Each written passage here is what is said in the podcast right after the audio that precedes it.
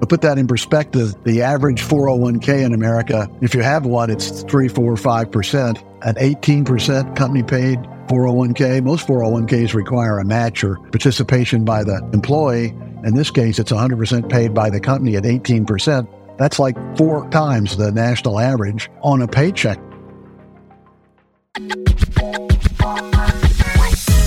You're listening to the Pilot Money Podcast, the show dedicated to guiding professional pilots towards a future of financial success and stability. Fly along with your host, Timothy P. Pope, as he provides financial planning insights and answers to your burning questions and dives into real life stories from fellow pilots who share their successes and cautionary tales. The Pilot Money Podcast takes off now. Well, hey there, and welcome to another episode of the Pilot Money Podcast. My name is Timothy P. Pope, certified financial planner specializing in the planning needs of the professional pilot. I hope your 2024 is off to a great start. Joining me today is Kit Darby, and we have a fantastic conversation about pilot compensation. I thought as we launched the Pilot Money podcast that it was necessary, required to really talk about the compensation opportunity that professional pilots, and particularly in this conversation, airline pilots have at their fingertips. So to value your career, to stay healthy, to show up and fly the airplane. That's what we're going to talk about today. Now, Kit it was very gracious and joining me for the launch of the Pilot Money podcast to talk about this topic. Kit brings over five decades of active aviation experience and over three decades of aviation consulting experience specializing in the area of pilot compensation. For the past 15 years, Kit is president of Aviation Consulting LLC, where he specializes in litigation support for, you guessed it, pilot career earnings. So there is nobody better to talk about airline pilot compensation. If there is an authority on the subject, it is Kit Darby. So with that, let's jump in to this conversation with Kit Darby from kitdarby.com and Aviation Consulting LLC. And be sure to stick around to the end where I'll break down the top three things that I want you to think about from today's conversation. Let's jump in. Kit Darby, welcome to the program. We're happy to have you on the Pilot Money podcast. Glad to be here. Thanks for the invitation. I'd love for you to share a brief background of your aviation experience. I see that you have over 23,000 hours. It spans military and civil. So I'd love for you to walk the listeners through where you've been in aviation and where you are today. Well, I uh, entered the service out of college during the Vietnam War, not exactly my choice. Went off to Army flight school. They had uh, mostly helicopters, as they still do, but they had a fixed wing section and I got some advice from a existing Army pilot to hold out for fixed wing. So I became a fixed wing Army pilot. I did that for seven, eight years. Never actually went to Vietnam. I was supposed to, but uh, they sort of started cutting back. So I stayed back, became an instructor, got lots of flight time. And as I was getting out, I was looking at the airlines. And right when I got ready to get out initially in 76, there was sort of a recession going on. So I stayed a couple of years and got out in 78. At that point, I got out, went to work for Braniff. I got my engineer ticket and a type rating uh, on the GI Bill, and then got my I got hired by Braniff. Worked there as a DC-8 engineer and DC-8 co-pilot in just nine months. But they grew rapidly and eventually failed. At that point, I worked in a family publishing business, which sort of got me into this part of it where I'm, you know, providing information. Joined the Georgia Guard, flying my military airplane, the uh, OV-1, and um, got hired the second time by Republic, which was, of course, eventually merged into Northwest. But I didn't know that. I didn't know they were who they were going to merge with. Their leader was a, a known merger meister. So I was uh, pretty sure they were going to merge, and I couldn't be sure with who. So I went back in the job market, and uh, I got hired by Capitol for a little while, which was a, a military charter that went scheduled after Vietnam. And, I was a DC 8 co pilot and even a captain there in about a year but they weren't a career position. So I was applying to the major airlines. I got hired by Piedmont, eventually merged to US Air, but I did not uh, stay there. I also applied to United, which was a larger company with much better retirements. and I went to United. They had a strike in 85 and I was in the process of selection and training and I elected not to cross picket lines in a primarily unionized business. So I got to work in more like 86 and um, spent 23 years there, progressed through the airplanes, retired as a 767 captain in 2007, and then uh, went to work for Boeing, teaching here in Atlanta at the AirTran Training Center on the 737 and eventually the 717. The 717s went to Delta, and I was fortunate enough to go with them. So I spent 10 years at Delta after retirement at age 60, first initially on the 717, and then I began teaching the ATP CTP course, which is a new course required to get your ATP in the multi engine airplanes. I did that for 10 years. And uh, now I'm teaching that same course at uh, a smaller school, uh, Sanders Aviation, teaching the ATP CTP. So along the way, I got into the resume business and then the information business with a company called FAPA, Future Airline Pilots at the time became Future Aviation Professionals. Worked there, grew the business from uh, 300,000 to 3.6 million. Had a falling out with my partner, left, started my own. Uh, it grew to the about the same size, 4 million or so, and 9/11 hit, and that was coming pretty close to my retirement age. So I downsized the business, and now it's myself and a few retired captains and resume writers, and we are a, a much smaller business. The the business at its peak was 20,000 members 80% of the people hired were members of the company, civilian or military. But today it's just a few of us and we, we do resumes, application reviews, interview prep. And we've always maintained this salary survey, which was one of our most popular products at FAPA and as well at Air Inc. So what we do is turn those salary surveys into uh, earnings models or earning capacity my main job as an expert witness provide career values for pilots injured, killed, delayed. That's my main business. Although I still teach on the side and work with individual pilots, we pay the bills with the expert witness work where we determine career values for current pilots. We work airlines primarily, but we also do corporate, smaller airlines, military, a various number of career options for professional pilots. Let's talk about the salary work. And I love this because you've seen all kinds of ups and downs, right? You can bring context to the salary conversation. So, for the past 14, 15 years, you've been running aviation consulting. You just mentioned, you know, a focus on airline pilot compensation. Can you talk to us about what is going on in the airline compensation environment right now? You'd have to call it a wild and crazy time Uh, typically, you know, airline pilots do better when their airlines do better. And they were out of extended profitable period going into COVID. The typical business cycle is seven to 10 years. And at COVID, we were 11 years without a recession. It was time. You know, nobody knew what the cause would be. And then coming out of COVID with the shortage, which developed from a whole variety of factors, uh, we'd actually seen the shortage coming several times before. And each time we were saved by a recession or SARS or some other event would ease the market and the, the severe shortage didn't develop. But in this time, we retired 5,000 pilots early and we haven't been saved by another downturn. So we are seriously short of pilots. I estimate uh, in the U.S., looking across airlines, corporate, military, we're probably 24,000 pilots short right now today. There are 500 airplanes at the regionals parked. The majors wanted to expand 10 or 15% this year. They couldn't do that, partially due to a lack of pilots. So there's a real shortage, and shortage, of course, drives up wage and benefits. So on the low end, on the regional airlines where they didn't make hardly anything, you know, it's five or six years ago, the starting pay was 23,000, which is clearly not a living wage for a professional. And today it's 108. So it's gone up 400% starting pay. 108. And the captains maxed out at 120 or so. Today they max out at 250.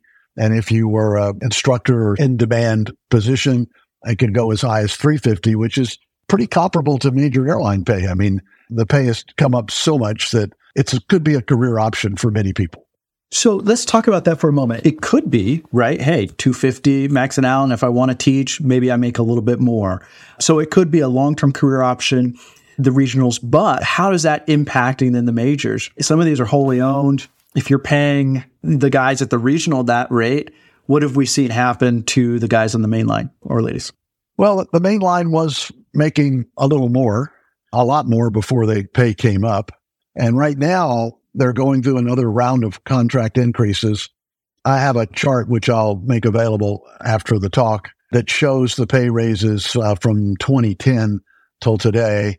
But the all the airlines that have new contracts, so they've gotten them in late 2022 or, or 2023, they have gone up about 20% more than the already great rates they already had, along with the retirement improvements. The retirements, uh, Delta United American were 16%, 100% company paid retirement programs. And in these new contracts, they go up to 18%. I never thought I would see it go above 16, but it has, and, and it's a significant increase over the next few years. It doesn't happen right away through the length of the contract, which is typically two to four years. These retirement contributions, 100% paid by the companies, will increase at Delta United and American at least to 18%. But put that in perspective, the average 401k in America, if you have one, it's three, four, five percent. An 18% company paid 401k. Most 401ks require a match or participation by the, the employee. In this case, it's 100% paid by the company at 18%. That's like four times the national average on a paycheck that's four times the national average. I mean, we're talking 15 or 20 times better retirement income and, and contributions than you would expect as a normal corporate employee in America. There's two observations as you mentioned that that I think about is number one, the regional pilots don't have the 16 going up to 18% in 2026 direct contribution that the mainline carriers do. Yep. That's the big difference. You talked about the pay was comparable, but the retirement is not. Although, if they do their maximum match, in other words, if the pilot participates at a high level, they do have a very good retirement. It starts out low, but if, if you spend time there and make your career there, it comes up to 12, 15% as well but you have to make your matching contribution and you have to stay long enough to benefit from that. But if you did stay, it would also provide a substantial retirement. Right. So you can make it at the regional level. It requires a little longevity, requires some work, but at the main line, a lot of times what we're seeing is with these new contracts anyway, day one, 16%, scheduled to go 18%. And then the 401k contributions are so attractive, so much in terms of total dollar amount that we're seeing a lot of these market based cash balance plans being added for money that can't go into the 401k. Love to hear your thoughts on those. Again, you have options. The investments that you make or who you have make them makes a big difference. You, uh, there's a lot of money there. How much it grows is a function of the how adept you are at playing the market. I have to confess, I've been very busy doing the other things and very simple. I, I put all mine in the Standard & Poor's 500 and I took it out when I retired. But there were guys that, that actively managed their retirement or had somebody else actively manage their retirement their whole career. And some of them did a lot better and some of them did. Standard & Poor's 500 yielded a, a very good retirement total sum for me. It wasn't the best, but it was far from the worst either. So I wasn't an active manager myself and I didn't pay anyone to do it. I do now. But at the time, it wasn't foremost in my thoughts. Sure. Now I see that you just put a slide on the screen. Walk us through this. This was the one I was looking at for career values. So career value being a sum of pay, benefits, and retirement. Pay rates come right off the contract based on longevity, airplane. Pretty easy to figure that out. And then you have to multiply it times your average flying, anywhere from you know, 80 to 92 hours a month average for pilots, depending on the company. Some companies have 13, 28 day months and they get the same amount of flying per month. Consequently, with an extra month, they end up with additional flying. So they might be the ones that would average 92 hours a month, where the actual FAA hard time limit flying in the seat, 1,000 hours divided by 12 is 83, somewhere around 80, 85 hours for most people, a little bit more for those companies that have 13, 28 day months. So that's the pay element, the hourly rate times hours flown. And then benefits. And of course, benefits include retirement, but we have a specific formula for retirement. So we use that formula. Each airline's a little different, and we use that formula. And what's left are non retirement benefits. So what I do is I, I go to the Form 41, the government accounting of airline operations and income, and I look at the benefit value for pilots and the compensation value for pilots, and I divide. It comes out that the average percentage of benefits provided by the airlines are somewhere between 25 and 35%. If you take away the 15% that's going into retirement, you end up with 15 or 20% non retirement benefits. So that's what I use. And when you say benefits, are these tangible cash in your pocket benefits? No, those are insurance, you know, medical, dental, uh, life insurance, travel. And again, it's, it's a sort of a buffet. You know, I mean, you have different things you can elect to do. It depends on the size of your family, all that stuff. So rather than trying to figure out what each individual pilot does, I just take the total benefit value and divide it by the total compensation value. And that is the percentage that's being spent on benefits, regardless of how you might choose to use it. When I look at this chart, say I'm 40 years old, I'm in Charlotte. So let's say I fly for American. I'm going to fly till 65. So I've got another 25 years in the game. How much total value is the remainder of my career? What's that worth? That's a $10 million career. That's today's dollars. So it will be a much bigger number when you get it 25 years, some of it 25 years from now. But there's a number of accounting ways. When I go to trial with these things, some jurisdictions require that you increase it for the future raises and then decrease it for the inflation. There's another method, which is called the offset method, which assumes that the increases are offset by the decreases, which is pretty close usually. So some courts will allow you to simply say that the value today is the same as the value tomorrow because you'll get increases and decreases, then they offset each other. Others make you make the maneuver. And pilots have kept up amazingly well. If you talk to a pilot, he'll probably tell you it hasn't, but he doesn't have the actual data. And I've got the data. Before we go to the next chart, for the listeners at home, who can't see what you've put on the screen. We're going to make this available. It's going to be in the show notes, but you could choose your airline. You could choose your seat. You can choose the amount of years left that you have. And the example that we just talked about was a $10 million career value. You're not thinking about future increases on the contract. Are we putting any kind of return assumptions on 401k? You don't really pick your seat in plane. I mean, seniority controls that to some extent. Sure. So I have an 11 year captain in my calculations, which is very conservative today. People are, you can make captain much sooner, but not as far off as you might think. I mean, everybody talks about the most junior pilot that made captain. In many cases, that's in a year or two or three now. But the average person in a court case, I would have to work probabilities. So I can't assume captain until the majority until 51% make captain. And that's probably running six to eight years today, but over the long term, it runs more like eight to 10. So I'm using 11. The $10 million number assumes captain in 11 years. If you make it sooner, the number would be higher. And then we look at the return. I'm using 5% as a very conservative estimate of a long term return on the 401k. That's what I use. I feel it's conservative. It's certainly conservative compared to historic values. I think the big takeaway is hey, there's a tremendous opportunity here, right? As a professional pilot. A little earlier, you talked about the shortage. You talked about the 5,000 pilots that retired early with COVID. You talked about there was a shortage before COVID, and the industry hasn't been rescued by a downturn to kind of soften the blow. We all read the Boeing studies of how many pilots we're going to need by 2050, the CAE studies when do you anticipate things kind of leveling out? So supply leveling out with demand and it no longer being a wild and crazy time for airline pilot compensation? Well, the demand for pilots is got two main factors. One is growth, and growth is directly related to uh, economic factors.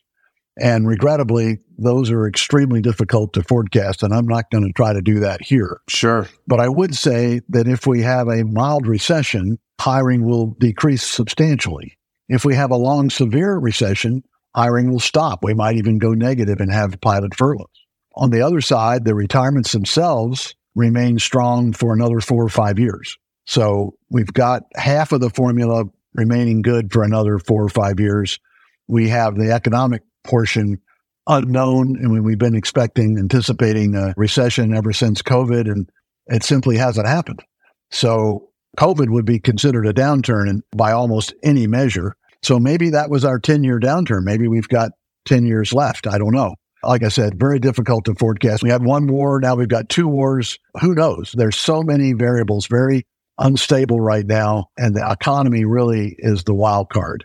Sure. As a financial planner, I always like to tell clients, hey, we treat the future with the deference it deserves, right? And I think that's what you're saying as well. But the things that we know is, hey, it's a great time to be a professional pilot when it comes to compensation.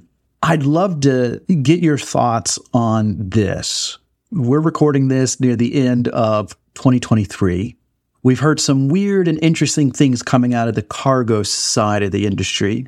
We saw that UPS gave an early retirement bonus. I can't remember the number. I think it was a couple hundred pilots that took that. And then more recently, we saw FedEx tell its pilots to consider flying with a regional carrier. What's going on in the cargo space? On the surface, that was pretty offensive to the pilots because the last time they looked, everybody was making 23,000 a year. When you look back at it now with the bonuses that are offered between the job itself and the bonuses offered, you could easily get into the 250 to 350 a year range, which should not insult anyone. This is a boom and bust industry. We call it shark's teeth, up and down, up and down, up and down. I mean, and that's for the cargo business. It was up artificially due to COVID. It's down a little bit now. It's not down horribly, but it's down. That leaves them with too many pilots. Much more efficient for them to buy out early retirements, just like we did for COVID, or to find other things for them to do if they're attracted to that. Those are reasonable solutions. Although I'd have to say, when you talk about the job and the seniority and working within the job, it's not always logical. A lot of times it's more like religion or politics. It's an emotional thing. So that offer was poorly received. When I look at the numbers, though, I understand why, and I'm not offended. I'm not the one making the choice. But uh, at the same time, those are viable choices. And I would say the, the lifestyle of a cargo pilot is different than the lifestyle of a passenger pilot. And when things are even, and they're not even right now, but when they're even, we actually see more people go from cargo to passenger than we do from passenger to cargo. That's not been true during COVID. You know, cargo was a great place to be, but not everybody wants to be on the back side of the airport in the dark. I mean, a lot of people, and myself included, I like being on the front side of the airport with TGI Fridays and Auntie Anne's pretzels and people going by. Right. Many people derive their pleasure in life interacting with other people. And some people consider the lack of that an advantage. I mean, some cargo pilots cherish the fact that they don't have to deal with flight attendants and all that. But for me, I sort of like it. So, like I say, when things are even, we see more people go to passenger than cargo. And the route that was offered was a route to passenger. If you were thinking about going there anyway, might not be a bad idea. If you were for there for the money. FedEx and UPS do have a higher career value, higher pay, better retirement program. And I would say there's a reason for that. That's a tougher job from my perspective than the, the big three, Delta United American or somebody like that. Yeah, you pay for it in terms of the kind of flying. Yeah. We've talked to clients at FedEx and there's the, emotional component that you just mentioned. Hey, I, f- I fly for, for FedEx. Like, what am I doing flying for a regional now? And then, of course, the regionals, you've got more legs in a day kind of thing. So that flying might wear you out. But then there is the money. Now, let's talk about potentially moving to a regional or, or just the idea of staying at a regional long term. We have relationships with a lot of career coaches like yourself, interview prep, and things like that. And part of the conversation is like, look, when the music stops, folks do not want to be sitting in a regional jet. They'd much prefer to be sitting at a mainline. There are reasons when you move from one to the other, you're at risk again. You go through training, you're on probation. So you go through a risk area. You're on the bottom of the list. So if there's a substantial furlough, you could be furloughed. So you could reach for the better job and end up without a job.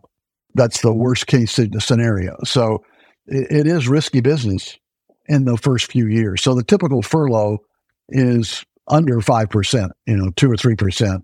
A bad one is 5%. The worst one ever is 10%. So until you get 10% behind you, you're at risk. And I might add that had there not been the CARES Acts under COVID, CARES 1, 2, and 3, we would have probably furloughed 20 or 25,000 pilots. 25% of the pilots in the U.S. would have been furloughed without government rescue. And by the time that government rescue was over, a light at the end of the tunnel, the recovering traffic and growth again was to the point that, you know, you can't furlough a pilot for three months and save money because of the training up and back. If you're not going to furlough them for six, nine months a year, then, then you're saving money by not furloughing them. So CARES Act 1, 2, and 3 and the introduction of the vaccines, which moderated the virus, saved the airline industry in, in a way that it's never been saved before. In my previous life, I've been furloughed three times and bankrupt twice, and nobody ever saved me, you know. But in this case, they saved the whole industry, and it was genius because we're in a world market. And this world market, uh, we have a very viable, very vibrant growing, capable airline to take advantage of this growing market now. And the rest of the world didn't do that. The rest of the world wasn't supporting their airlines and preventing furloughs and keeping the airplanes flying. They didn't do that. So we are in a very powerful position right now to take advantage of that market due to the incentives support from the government through the CARES Acts 1, 2, and 3. It certainly it's earned its spot in the history books there. Now let's talk about this. So with Aviation Consulting LLC, so the Pilot Money podcast, our audience and our listeners are the professional pilot, both the business aviation and airline. So how does the airline pilot use your services? So the other thing I do is work with individual pilots, their resumes, applications, and prepare them for interviews with a goal in mind of getting the job as soon as possible we review the resume, and many of them need to be redone. People say, well, it's a modern age. I don't need a resume, but that's really not true. Your resume at every airline is a part of the screening and interview process. So we want you to have a good professional resume. You would also give it to the people recommending you because recommendations are very important. The application is really the key document. And I got into the application business because I was writing resumes and people would send me their application to gather their information. And I would look at the application and go, Oh my God, you can't spell, punctuate, or answer the question. This isn't going to go well. So the application is scored. The number gets you the interview. And then when you walk into the interview, the person interviewing you has reviewed the application usually right before you walk in. And that is your first impression. So we all know how important first impressions are. So the application is really key to getting the job. And then finally, the, you know, knowing what's coming and on the internet today, you can find out the interview questions and all that. I always joke an ILS, which is, you know, precision instrument approach. Uh, usually the first couple you fly don't go so good. You know, it, you're all over the place because it, it takes a lot of knowledge and practice to get it. And then later on today, experienced pilot, well, they nail it. And I always ask them, what's the difference? Well, the difference is practice, you know, knowledge and practice. So why would you practice at ILS and not practice your interview. That's the key element to getting the job, and you need some practice. So we go a three hour training and practice session on Zoom. And I'd have to say, for the last three years, the people we've prepared, we are 100% on a success rate.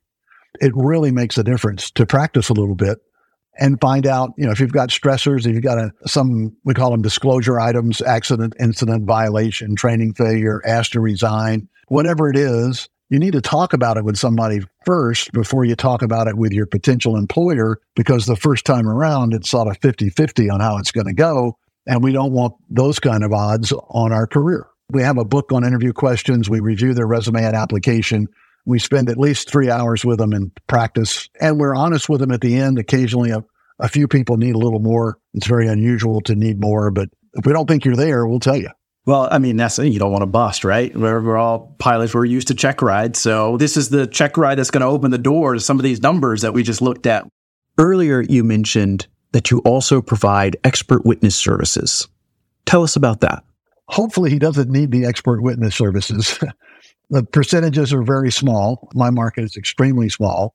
But if a pilot is delayed in his career, so let's say you lose your medical due to somebody else's fault, car accident, motorcycle accident, whatever, and you lose three years, five years out of your career, I can put a value on that. And your claim, your personal injury claim, which is primarily what it would be, you could lose your medical forever. I mean, you can still work, but you lose your medical, can't be a pilot, or you could be a fatality. And now we're, we're working for your estate where we build this model like the one, that the results of that we're looking at now. And that is used in a claim.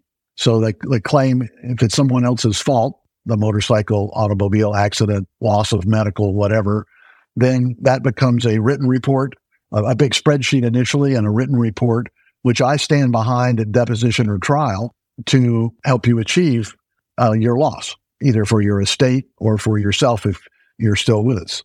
I think it's been really informative to hear about your background, to look at some of the compensation numbers. Again, on the Pilot Money podcast, we're financial planners for the professional pilot. We look a lot at the compensation and the money. And then you just shared with us how you work with the individual pilot to help them grab the job that they're shooting. How can folks find your practice? How can they reach out to you for services? KitDarby.com is the website. It has a store. I'm generally available by phone most of the time.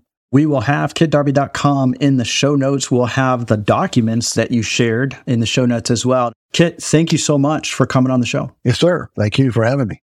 Well, that was a great conversation that we had with Kit. And that brings us to the analysis section. Let's talk about a few key things that Kit brought to the table. So, number one, and this is no surprise, but career earnings at major airlines are at an all time high. So this is no surprise to you. You know this. It's all over the news.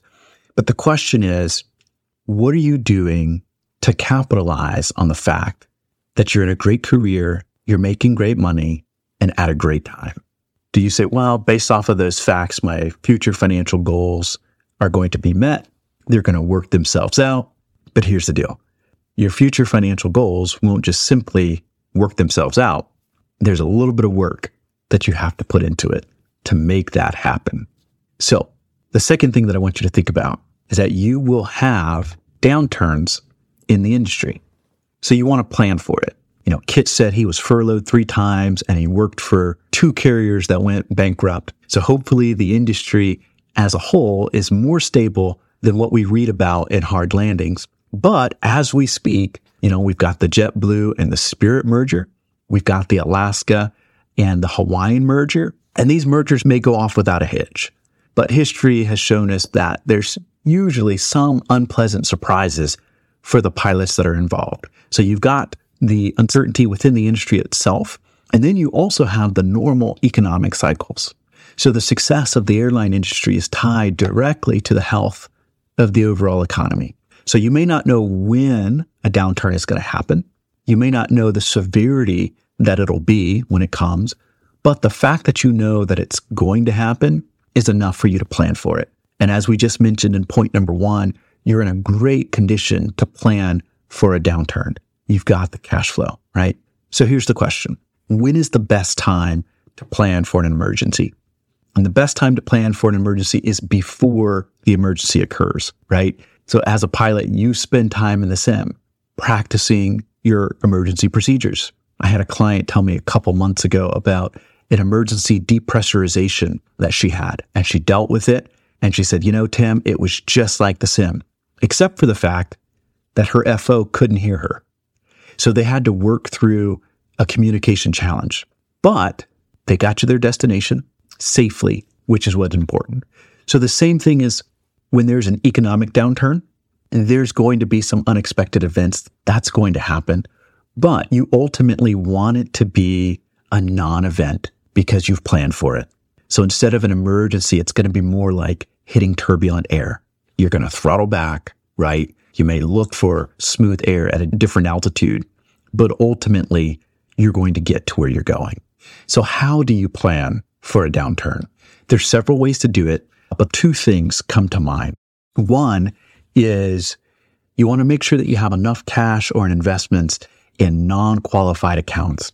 So these are going to be accounts with no strings attached that you have access to your funds whenever you need it without penalty. This method can work quite well, especially if you've been diligent in adding to these kind of accounts over a period of a few years. By the way, I'm not saying to sacrifice any of your retirement stuff. I'm just saying to make sure that you set up a portion of your savings in some non qualified accounts. Another way to save for a downturn or to prepare for a downturn that comes to mind is this. If you are prepared to increase the complexity of your financial position, you may be thinking about income producing real assets. Okay, so real estate. Now, a lot of times, the first thing that comes to mind for folks is thinking about, okay, I'll do a vacation property. But a vacation property is probably not the best hedge against a downturn because just like the success of the airline industry is tied directly to the health of the US economy, so is vacationing and consumer discretionary income. So you want to think about assets where the revenue will continue to come in even during a downturn or tough economic time. The third thing that I want you to take away from today's episode is the expert witness services that Kit talked about. So I talk about loss of medical all the time. And typically I'm thinking in the context of you getting sick, you're unable to fly. And so either your individual loss of medical policy or the company policy kicks in and starts to pay you some benefits. Kit brought a different scenario to my attention, and I'm so glad that he did. What if you have an accident of some sort and it's not your fault, but it results in your loss of medical or potentially your death? Now, as I'm thinking about this, a very well known, well followed, well liked aviator went through this exact scenario. So the question you ask yourself is who would you turn to to put a value on the remainder of your career and to help make you whole? You would turn to an expert witness service, like what Kit talked about in our episode. And I think that every professional pilot should put in their just in case file a note about expert witness services because this would be a traumatic time and a stressful time for you and your family. And if you take a small step now, right, you list the expert witness service out, you list out the contact information, that's one less thing that you have to think about if that situation ever came up for you. So, of course, this is something that you hope you never have to use. But in the event that you do, you or your widow or widower would be so grateful to know that these kind of services are in place and to know that it's available for you. So the three things that I want you to think about for today's episode is one, the career earnings at major airlines are at an all time high. Take advantage of that. Two, you're going to have a downturn in the industry. Plan for it. And number three, put the expert witness services on your radar. Put it in your just in case file. Thank you for joining this episode of the Pilot Money Podcast. If you found this information helpful, spread the word and share it with a pilot buddy. Or if you have questions and there's something that you would like to hear discussed on the show, send us an email at pilotmoneypodcast at ceterainvestors.com. That's C E T E R A investors.com. For those of you who are ready to learn how we help professional pilots with their financial planning needs, schedule an appointment. The link is in the show notes. Until next time, keep the shiny side up, and we'll see you on the next episode. Timothy Pope is a certified financial planner offering securities and insurance products offered through Cetera Investment Services, LLC, member FINRA, SIPC. Advisory services are offered through Cetera Investment Advisors, LLC. Tim's branch office is located at 5277 Center Drive, Suite 330, Charlotte, North Carolina, 28217. Branch phone number 704 717 8900. The views depicted in this material are for information purposes only and are not necessarily those of Cetera Investment Advisors. This podcast is designed to provide accurate and authoritative information on the subjects covered. It is not, however, intended to provide specific legal, tax, or other professional advice. For specific professional assistance, the services of an appropriate professional should be sought.